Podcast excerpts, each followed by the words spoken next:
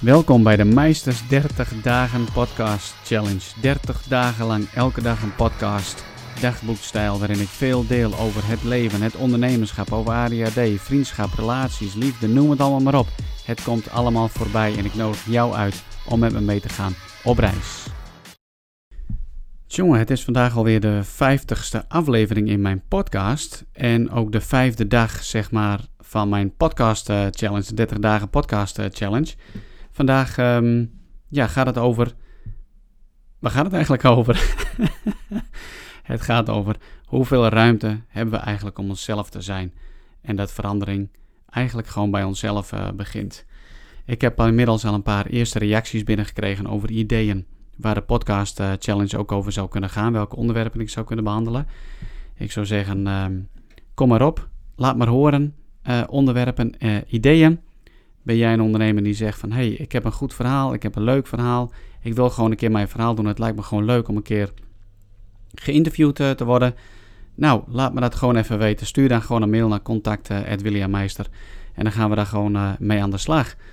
En um, ja, ik ben eigenlijk gewoon heel erg benieuwd naar jullie reacties. Wat vinden jullie er tot nu toe van? Reageer gewoon ook eens op social media als ik het plaats op Facebook of op Twitter.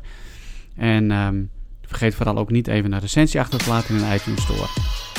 Ik zou zeggen voor de aflevering van vandaag, hey, veel luisterplezier. Ik hoop dat je er wat uit kunt halen om toe te passen in jouw leven. Ik vraag me wel eens af, hoeveel ruimte hebben we nou eigenlijk echt om onszelf te zijn? En heb ik het echt even over onze eigen maatschappij. Ik geniet van, uh, van social media. En soms geniet ik ook helemaal niet van social media. Als ik zie als er mensen zijn die net even een andere mening hebben dan de mainstream, dan lijkt het wel, vanuit mijn oogpunt, dat er helemaal geen ruimte voor is. Is er ruimte voor iets anders? Is er ruimte voor een andere mening? En we zijn zo druk bezig om, om onze eigen meningen de wereld in, in te slingeren. Onze eigen meningen is zo vaak het juiste, of dat is het juiste, dat er zodra er iets anders langskomt, mag dat er eigenlijk niet zijn. Dat is per definitie fout. Ik mis af en toe wel eens even de discussies op social media, dat we gewoon in staat zijn om van een afstand naar onze eigen mening te kijken, dat van een ander, en daar dan gezamenlijk over te kunnen praten. Hoeveel ruimte hebben we eigenlijk om onszelf te zijn? Ik geloof dat als we verandering willen, in de wereld om ons heen dat de verandering altijd begint bij jezelf. Als ik zou verlangen dat we meer ruimte voor elkaar zouden hebben, meer ruimte voor elkaars meningen zouden hebben in het leven, dan moet ik dus beginnen bij mezelf. En zal ik me vraag, de mezelf de vraag moeten stellen, William, hoeveel ruimte geef jij je eigenlijk? Heel gek voorbeeld. Ik was laatst bij de garage. Ik moest mijn uh, auto heen brengen voor een APK en dat duurde even wat langer. Ik zag een hele stapel tijdschriften liggen. En uh, er zaten nog meer mensen om me heen aan een tafeltje, waren koffie gepakt. En ja, dan kun je er gewoon wachten terwijl zeg maar, je auto voor de APK gaat. En tussen die bladen zaten allemaal autoblaadjes en uh, nou ja, blaadjes die mij op zich niet zo aanspraken. Maar er zat ook een, wat ik dan bestempel als een vrouwenblad. Volgens mij heette dat uh, L. Het gaat over mode en, en al dat soort dingen, kleding. En ik wilde hem pakken en ik keek om me heen en opeens kreeg ik dat gevoel. Dat gevoel van, oh oh, William, kun je het eigenlijk wel pakken? Jongen, je bent een kerel, je gaat toch niet een vrouwenblad lezen? Of een modeblad, zeg maar, uh, met als doelgroep de vrouw. En dan zitten er andere mensen om je heen, wat zullen die wel niet denken? Wat deed ik? Ik luisterde naar die innerlijke stem en ik legde het blaadje weer terug en ik pakte, ik pakte een ander blad. Iets waar ik me wat beter bij voelde. Nou ja, beter bij voelde. Ik dacht um, dat in ieder geval de mensen om me heen niet een bepaalde mening over mij zouden hebben. En ik, en ik kreeg daar vro vroeging mee. Hè. Vroeging is misschien wel een zwaar woord daarvoor, maar ik voelde me wat. Ja. Ik, ik had het gevoel alsof ik mezelf verlogende of zo. Ik koos ervoor om mezelf gewoon aan te spreken. William, het kan toch niet zo zijn dat jij je laat leiden door een onzichtbare mening van een ander. Tenminste, ik projecteer een bepaalde mening waarvan ik denk dat die ander die dat, die dat misschien wel heeft over mij. Nou, ten eerste, Ik weet eigenlijk nooit wat een ander echt denkt. Zelfs als, zelfs als zou hij zich helemaal uitspreken, dan nog weet ik niet wat hij denkt. Ten tweede, even grof gezegd, who the fuck cares wat een ander denkt over jou? Als het jou laat bewegen en je gaat jezelf verloochenen of je doet afbreuk aan jezelf, zoals ik eigenlijk op dat moment deed, ik legde dat blad weer terug om een ander blad te pakken. Ik liet me leiden door de verkeerde motivatie. Ik wilde het niet, dus ik legde mijn blad waar ik aan het lezen was, legde ik terug en ik pakte de L en ik ging daarin lezen. Ik vind het nou eenmaal heel erg inspirerend om modeblaadjes te lezen of modeprogramma's te kijken en dan... Ik hou gewoon van creativiteit, ik hou van kleur. Uh, ik vind kleding eigenlijk ook best wel heel erg leuk, maar vooral de processen die er allemaal bij komen om van niets tot een mooi eindproduct te komen, dat spreekt mij gewoon ontzettend aan. Hoeveel ruimte hebben we eigenlijk om onszelf te zijn? De verandering begint dus bij jezelf en dat is best wel lastig, want ik hoor het ook wel in mijn coachgesprekken met de mensen die ik begeleid, dat de stemmen vanuit het verleden, de meningen van anderen, ja, die kunnen best wel een hele grote invloed hebben.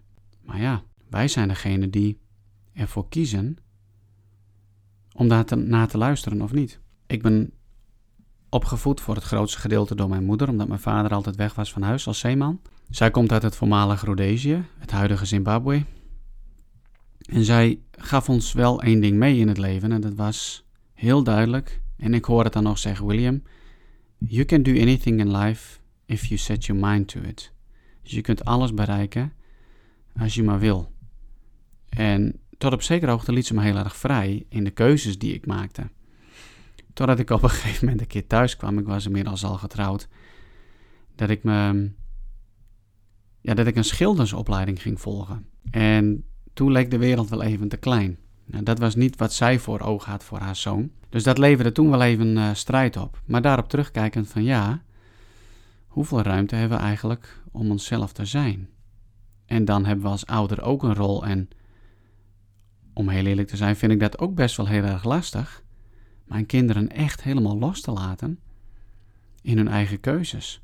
Dat ze zelf de ruimte krijgen om verkeerde keuzes te maken en daar wel of niet van te leren, maar in ieder geval wel de verantwoordelijkheid te gaan voelen voor hun eigen levensreis. Om het maar even zo te noemen. Hoeveel ruimte hebben we nu eigenlijk echt om onszelf te zijn? Hoe is dat voor jou? Doe jij nu datgene wat je eigenlijk echt wil doen? Is het echt jouw eigen keuze geweest om nu datgene te doen wat je doet? Het kan zijn dat je het bedrijf hebt overgenomen van je ouders, omdat ja, die dit eigenlijk wel verwachten. En er is weinig ruimte om daar anders over te denken of daar anders over te praten. Ik weet nog heel goed, en ik heb het ooit wel eens eerder genoemd in een podcast. En um, een hele bekende coach, nu ben ik zijn naam kwijt. Die werkte met, um, met topatleten. En hij zei van heel veel topatleten die ik dan spreek, die doen het omdat eigenlijk hun hele leven daarop ingericht is geweest. En ouders daar een ontzettende belangrijke uh, rol in hebben gespeeld om het kind in die richting te duwen. Want ja, het kind bleek daarin talent te hebben. En het werd maar gepusht en het werd maar gepusht en het werd maar gepusht. En het leven daaromheen werd als het ware, ja, alles stond in het teken van de sport en het excelleren van het kind uh, daarin. Doordat ze eigenlijk het gevoel hadden van ik kan eigenlijk niet eens meer anders. Want als ik anders kies, dan dan breek ik de hart van mijn ouders of dan voldoe ik niet meer aan de verwachtingen en noem het maar op. En uh, ik vind het heel erg inspirerend, zeg maar, om verhalen te beluisteren van mensen die toch wel gewoon hun eigen weg uh, zijn gegaan en zich niet meer laten leiden door de mening en de verwachtingen van anderen. Maar goed, willen we die verandering? Ik hoop dat je die verandering samen met mij wilt in de wereld meer ruimte en vrijheid om gewoon onszelf te zijn, zonder elkaar te veroordelen en te bekritiseren en noem het allemaal maar op. Jeetje, wat lijkt me dat mooi toch? Dat we gewoon in plaats van uh, iemand belachelijk uh, lopen te maken, gewoon gaan vragen stellen en interesse hebben van hé, hey, wat maakt eigenlijk dat jij een andere mening hebt dan mij?